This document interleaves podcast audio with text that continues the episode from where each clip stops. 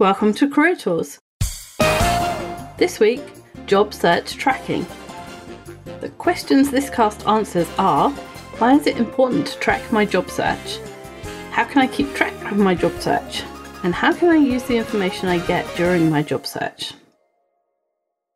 If you're thinking about interviewing anytime soon, now is the time to start preparing. Interviewing is not about smarts. It's not about personality. It's all about preparation in the modern age as more and more companies use more and more tools to separate the wheat from the chaff. Our interviewing series is over 50 podcasts that go through in detail every step of the interview, how to prepare, how to dress, resumes, cover letters, how to chit chat, how to answer, tell me about yourself and your leadership style and significant accomplishments with repeated examples, how to close, how to ask questions, how to follow up. Everything in enormous detail because we know interviewing for most people is a black box. Come and check it out. So, Danny, this week we're talking about tracking results. I was so excited to read this week's show notes, Wendy, because for once, I actually did something right before a podcast came out. that doesn't happen very often. Yay! Most of the time, I read our show notes and think, oh, I did that so badly. so that was pretty exciting for me. so, what did you do? Do you want to give everybody the big picture of what you did and why? I did pretty darn close to what we recommend. I had a I had a big spreadsheet and it had um, the organization and the job and when I applied and where I learned about the job and who I was in contact with and the last date of contact and then just like any notes or you know special comments or that type of thing like uh, if I'd left a message or if I'd sent an email and all that kind of stuff. So I was I was pretty stoked to read this because I, I actually did it right. awesome. And the point is not just to track it, but but to use the data that you got through the tracking to help you with your job search and help you know where you might be going wrong if you're not getting the offers you want or if your resume isn't resulting in interviews. You can see where the problem is if you're tracking it. So I was going to write a podcast about what to do once you have the information, how you can use it to help you with your job search. And then I realized we didn't have a podcast about how to track it. So nice. this is part one, and there'll be another part later. Yeah, I just had to figure out some way to keep track because I think the most jobs I was applying for or or you know working on at one time was probably about 25 or 30 mm-hmm. And i just couldn't keep it all in my head and so i was like i, I gotta have a way to you know keep this all organized Mm-hmm. Me too. That I had twenty five or thirty, and after two, I couldn't remember what I was doing. So exactly, exactly right. The outline for this show is really simple. It's just one section, and it says track everything. So we're going to break it down into different things that we're going to track, but we're going to start by saying track everything that you can think of that might be helpful. It's far easier to add an extra column and one extra piece of data when you're recording some information than it is to go back through emails or other places that you've recorded information when you want to see what the results are or see what the trend is. So we included a sample spreadsheet with this guidance and the spreadsheet has two purposes essentially. When you're actively hunting, it will help remember the details of the role, as Danny just said, when some recruiters calls. So recruiters aren't very specific often because they don't want to give away information that you don't already have. So they'll talk about the customer service role in the FMCG company in Birmingham. And if you're interested in customer service in FMCG and you live in Birmingham, like 90% of the roles are going to meet that description. And so you need the, the other details. You need the recruiter's name, for example, on your spreadsheet, and then you can go, oh, now I know exactly which job they're talking about. I was wondering if you were going to pr- pronounce that the way you did, which I won't try to replicate, or if you were going to say Birmingham. I was thinking Birmingham, England. Right. I might try if I was doing Alabama to say Birmingham. And there is a reason why recruiters are cagey. It's because they don't want to give you information that you will give to other recruiters, which is one way to get in with recruiters. They try and be secretive about the jobs that they have, that they're being contracted for, because that's their livelihood. That's where they, they work on commission. And so they need to keep those leads as confidential as they can so that they keep the money. Which makes sense. Yeah. I, I found too it was helpful to track not just the jobs that I had applied to or or decided that I was interested in, but also apply, uh, tracked the ones that I found or heard about that I decided, oh, I'm not going to apply for, for that one, or I'm, that one actually I'm not that interested in. Um, that was interesting for me because one of the things that I tracked was where I heard about the position. And what I learned, which was not surprising, was a lot of roles that I was finding about online turned out to be roles I was not interested in. Mm-hmm. Um, and so that was good data for me, right? That don't spend as much time looking on these job boards on websites because you know for me anyway the roles i was looking for they that that turned out to not be a good use of my time but that will also give you data about like how much those jobs maybe pay and if you're looking through a lot and you're and you find that you're rejecting the similar a similar role over and over again because the salary expectation is doesn't match what you need then again that gives you good data about where where to focus your time and what kinds of roles you're actually ought to be looking for Yeah, it's fascinating. When I pulled up the spreadsheet, the one I had, the original I had, what had my search from the last job that I searched for before I joined Manager Tools, and I could remember information. I could remember, you know, this this version of my my CV and um, how much I was looking for and all those kind of things. It was really obvious to me just from the data that was on the spreadsheet. Even I don't know how long is it? Eight years later.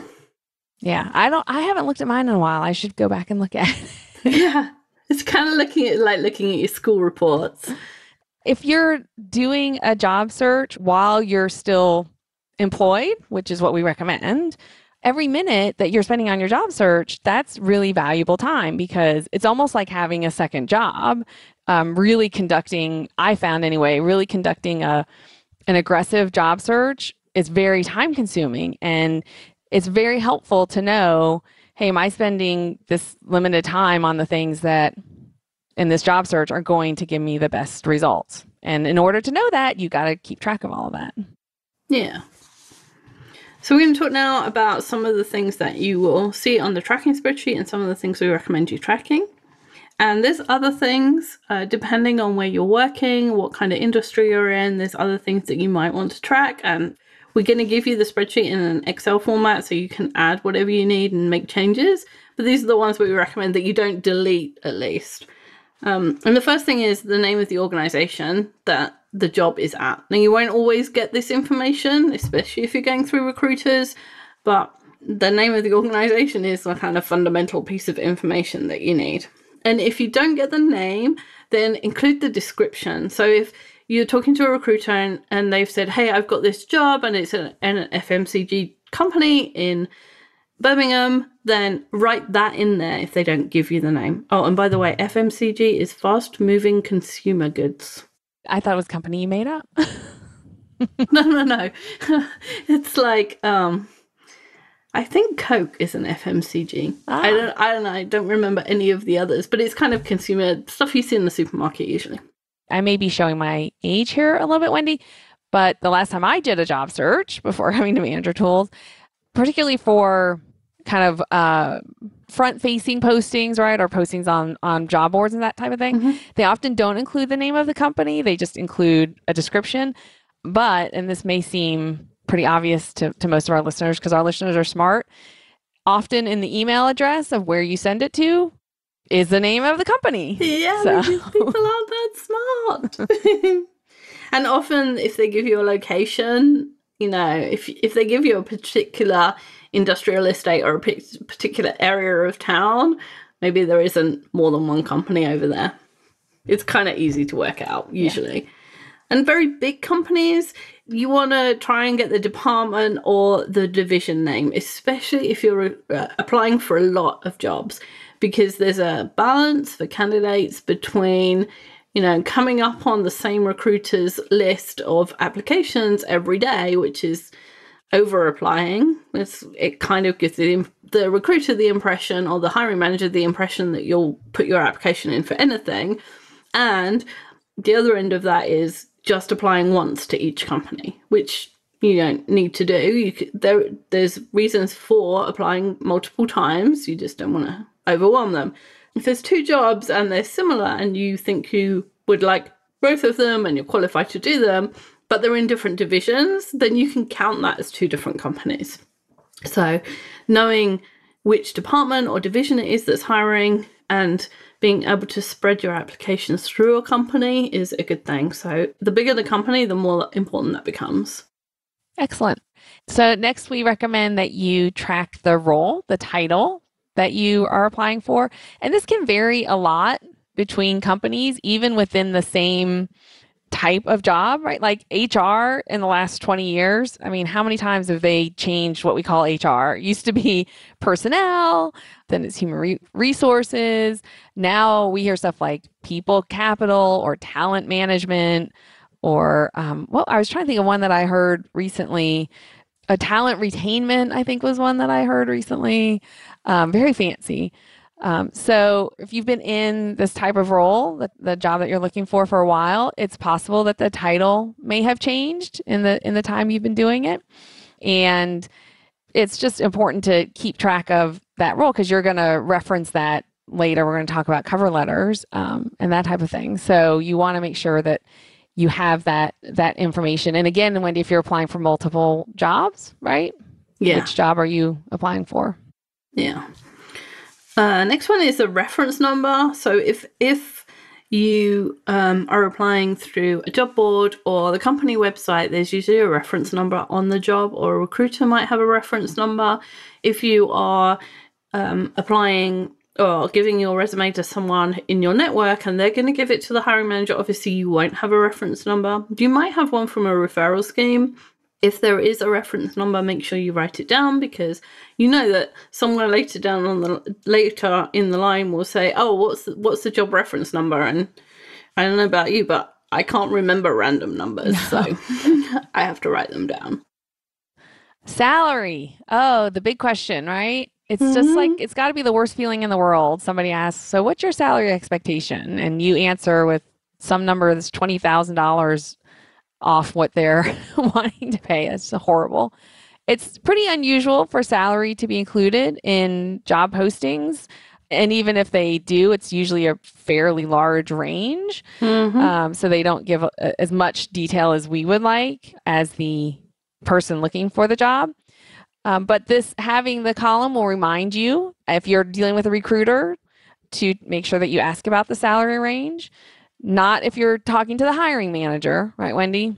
Mm-hmm. But if you're dealing, if you're working with a recruiter, yeah, I mean, if you if you're working with a hiring manager and you've got to, he's got to the point where he's going to make you an offer, and once he's passed you the baton of, I want to make you an offer, then you can start asking him about salary. Uh, but if you can ask a recruiter or someone who phone screens you, if that's not the hiring manager, someone really close to the beginning of the process, if you can find out what their range is, then that stops you and them wasting time if the job is uh, far under what you would take or far over what you would take. Uh, sometimes the job title implies that a job is in a certain place in the hierarchy or requires a certain amount of experience. And when you hear the salary, you realize that that job title isn't what you would have called that job. Right. And so finding that early in the process is important. I think it's less difficult to ask people right at the beginning because you can say, hey, just checking, can you tell me what the range is? I don't want to waste anybody's time if it's not something that I can accept.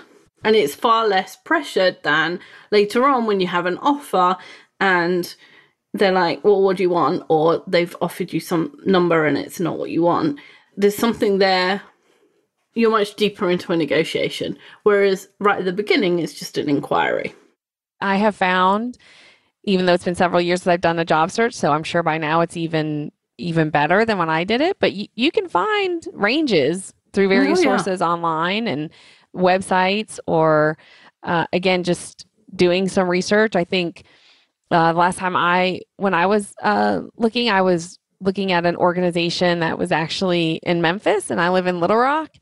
And I just did some basic kind of what do jobs like this pay in Memphis by looking at other websites, and I got a you know fairly good idea. I mean, probably within twenty percent, which is better Mhm. than nothing. Oh yeah. So And the, I think it's in the How to Ask for a Raise uh, podcast where we talk about finding out salary information um, for similar jobs.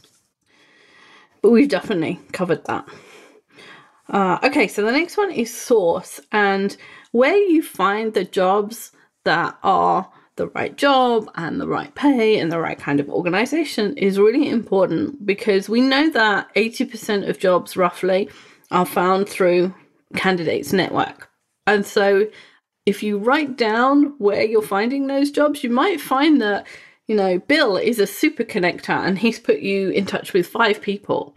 Well, I'd carry on buying Bill beer.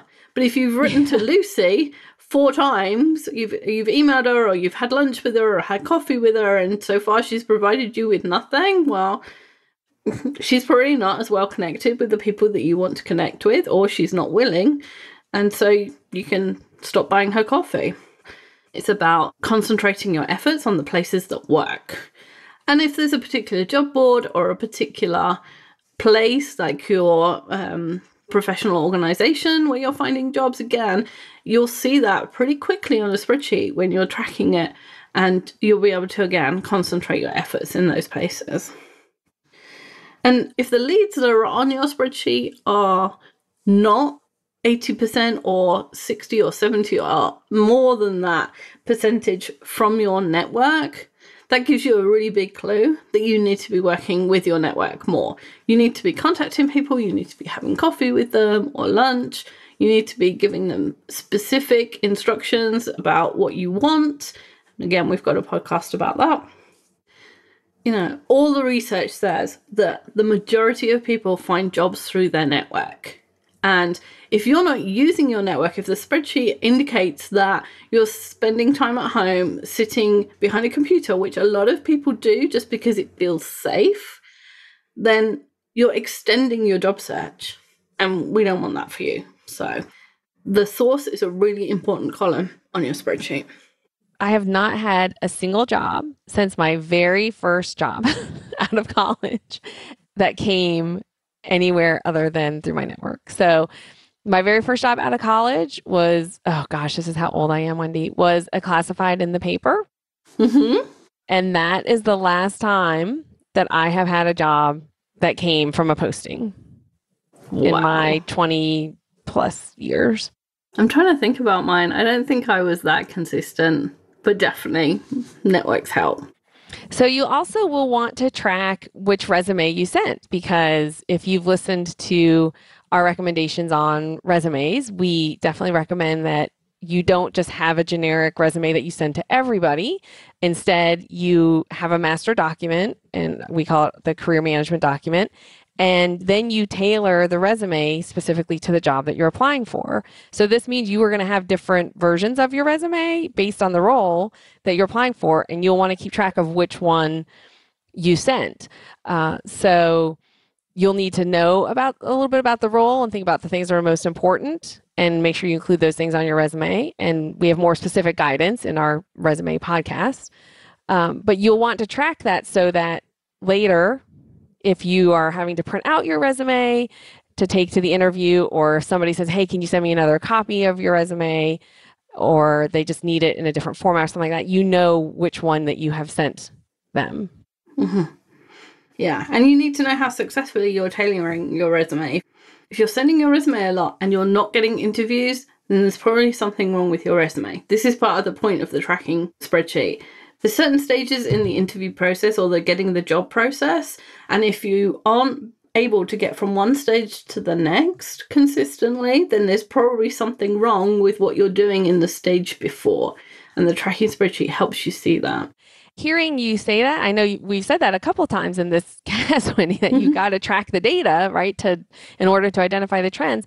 But uh, it reminds me, I I listen quite a bit to Dave Ramsey, who's a financial guy here in the states. He does a radio show, and because he's talking about money, he gets a lot of questions. People call in and ask him a lot of job career questions. And a lot of times people will call in and say, you know, I've applied for 30 jobs and I'm not getting any offers. And the first thing he says is, so what's the problem? I think actually yeah. what he says is, what's wrong with you? right? Like, because that's just, he's a high D, so he's, you know, pretty direct. But, you know, the point is, is he's trying to help people figure out where, where are you failing in the process? Is it your mm-hmm. resume? You know, so he'll ask, are you getting interviews? Because if you're not getting interviews, then, then it's a problem with your resume. Are you getting interviews but you're not getting offers? Okay, then you're not interviewing well, uh, right? But the point is, is you've got to know that data. And just for me as a listener, it's frustrating because he'll ask people that and they'll just be like, "Oh, I don't know." Like they're not clearly they're not paying attention, right? So they don't know where they're failing in the process. Um, and if you're going through a job search, you you don't want to extend it. You want it to be as short as possible. And being able to identify, if you're not getting offers, being able to identify where the weak your weakness is in the process can make all the difference. Yeah. But first you have to be tracking First you have to track it. Yeah. Exactly. Okay, so the next one is cover letter used. And again, this is like the resumes. Every cover letter is tailored to a particular job and particular person that you're contacting. And yes, we still believe in cover letters. You can include it in the text in your email as well as an attachment or separately from an attachment. You can put it in the additional information if you're applying online. But don't forego the cover letters. The whole point of a cover letter is to give the hiring manager a quick overview of your skills and how well you fit with the job they have. And so then they have this positive feeling that you are a good candidate, or at least you have some things to offer. And that encourages them to read your resume, but it also gives them a bit of the halo effect, I suppose. The halo effect manifests in different ways, but one of the ways it manifests is if you see someone do something well, you assume that they do lots of things well. And so if you see a cover letter that says, oh, these are the things I want, and oh, this person has some of those things, and when they look at your resume, they're like, oh, well, I'm going to look at this in a positive light. And we all do it. It's a kind of one of those caveman things that we do without thinking. And so you can encourage hiring managers to look at your resume in a positive light by having a positive cover, cover letter. And if hiring managers aren't looking at your resume, it's because you've got a bad cover letter. And so tracking the cover letter you used is one way to find out where where your problem is if you're not getting offers later on in the process. Excellent. Next is the closing date this is probably one of the parts of the job hunt that I think applicants get the most frustrated about, right? It's mm-hmm. like it feels like it's just a big black hole. Like you send your cover letter, you send your resume, you have no idea what's happening, you have no idea what the timeline is or what it should be. Is this going to take is this going to take 3 weeks? Is this going to take 10 weeks? Um, there's just not a lot of information and most hiring managers are not super forthcoming with that information. Well, they'll tell you something and then it'll change. And then it'll something else. You know, they'll yeah. be like, "Oh, I'll be in touch next week," and they're not in touch in that week or the week after, and or the week after that. we get emails saying, "I went for this job," and the hiring manager, "What does it mean?" And usually, it means absolutely nothing. It just means that he got busy that something you know some project blew up and and he has to concentrate on it hr have done something and he hasn't, filled in the right form or he needs to get permission from his manager and he's on vacation for three weeks. Usually it's just a administration delay but it's also very very frustrating. Yeah has uh, chances are has nothing to do with you. Yeah absolutely. 90% of the time i would say it has nothing to do with you. Right. If the job posting or during the, the process you are told of a closing date, um, and I don't know about you, Wendy, my experience is closing dates tend to be more common in in like government roles. They do. Um, because they have legislatively they are required to post certain information about the jobs, and that's one of them. Um, but if you find out either because they tell you or maybe just during the process, the recruiter, the hiring hiring manager says they're going to accept resumes until this date, and then they're going to start looking at. And sometimes you get that information just by making a phone call to follow up, which we recommend. Sometimes they will tell you, "Oh yes, we received your resume, but we're not looking at any of them until the 15th." And that's good information to have um, and to track. Yeah. Or sometimes they'll say, "Oh, we're looking at resumes, and the project starts in May." Now you, now you know that if the project is going to start in May, then they have to have people in place in April. So uh, it doesn't need to be a closing date specifically. It's sort of more a date of any dates that give you an indication of the timeline. And speaking of dates, we recommend that you track the date you sent your resume in. Chances are, if we were to ask you right now, if you're in the middle of a job search, when did you send that? Without looking at your calendar, without looking at email, you probably don't know off the top of your head, at least if you're like like Wendy and I, or most people that we know. Uh, so again, you just keep it track of it so you have all that information in one place. And I've actually been asked by hiring managers, when did you send it? Yeah. And because they're getting so many or they're they're searching through their email by date, I don't know what the heck they're doing, but whatever they're doing, I've I've been asked that. And to be able to say I sent it on um, September 15th or I uh, uploaded it to your website on December 1st uh, can be very helpful. And certainly doesn't hurt in making you sound like somebody. It's a much better answer than, oh, I don't know. I think it was about two weeks ago. right? Yeah. Let's sound like we're professional and we know what the hell we're doing, right? Yes. And the last, oh no, there's two more columns. The, the penultimate column is response. And we could equally name this results. And it's, did you get an interview? The only job of a resume is to get you an interview. A resume does not get you a job the interview gets you an offer. So if you want to analyze those different steps later on, you have to record what the result was.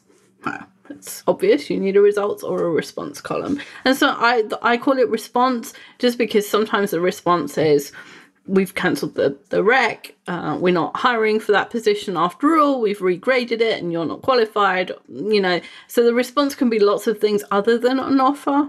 But if you want to call it results or something else that makes more sense to you, that's fine too.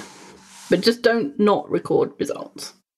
And then for me, as a high I, probably my favorite column is just the notes column, which is just um, eh, notes about things that you want to remember about the job. When you once you start looking at 15 or 20 opportunities, it's pretty easy to forget who you talk to, when you talk to them, what you talk to them about. Uh, and so just keeping notes of those types of things can be very helpful. One of the benefits of Excel is those cells will expand forever, it seems. I think they do have a maximum. You can put in as much as much notes as you want. The paper is always going to get bigger, so don't skimp on it. Make more notes because if you don't, there's in my case, I'm high D, so I tend to write short notes and then I regret it later because there isn't enough information for me to be able to remember something. So that's just my that's my learn by my experience. Write longer notes. Yeah, and I I also kept track of email addresses, phone mm-hmm. numbers, because mm-hmm. often you may not have a person um, at the start of the process, but sometime at some point during the process, you may get actually in touch with a real live person. Once mm-hmm. I had that person's name, phone number, email address, I kept all of that in there because just again made it easier. And then after it was closed, for whatever reason, I also kept track if I sent that person a thank you note, which I always tried to do.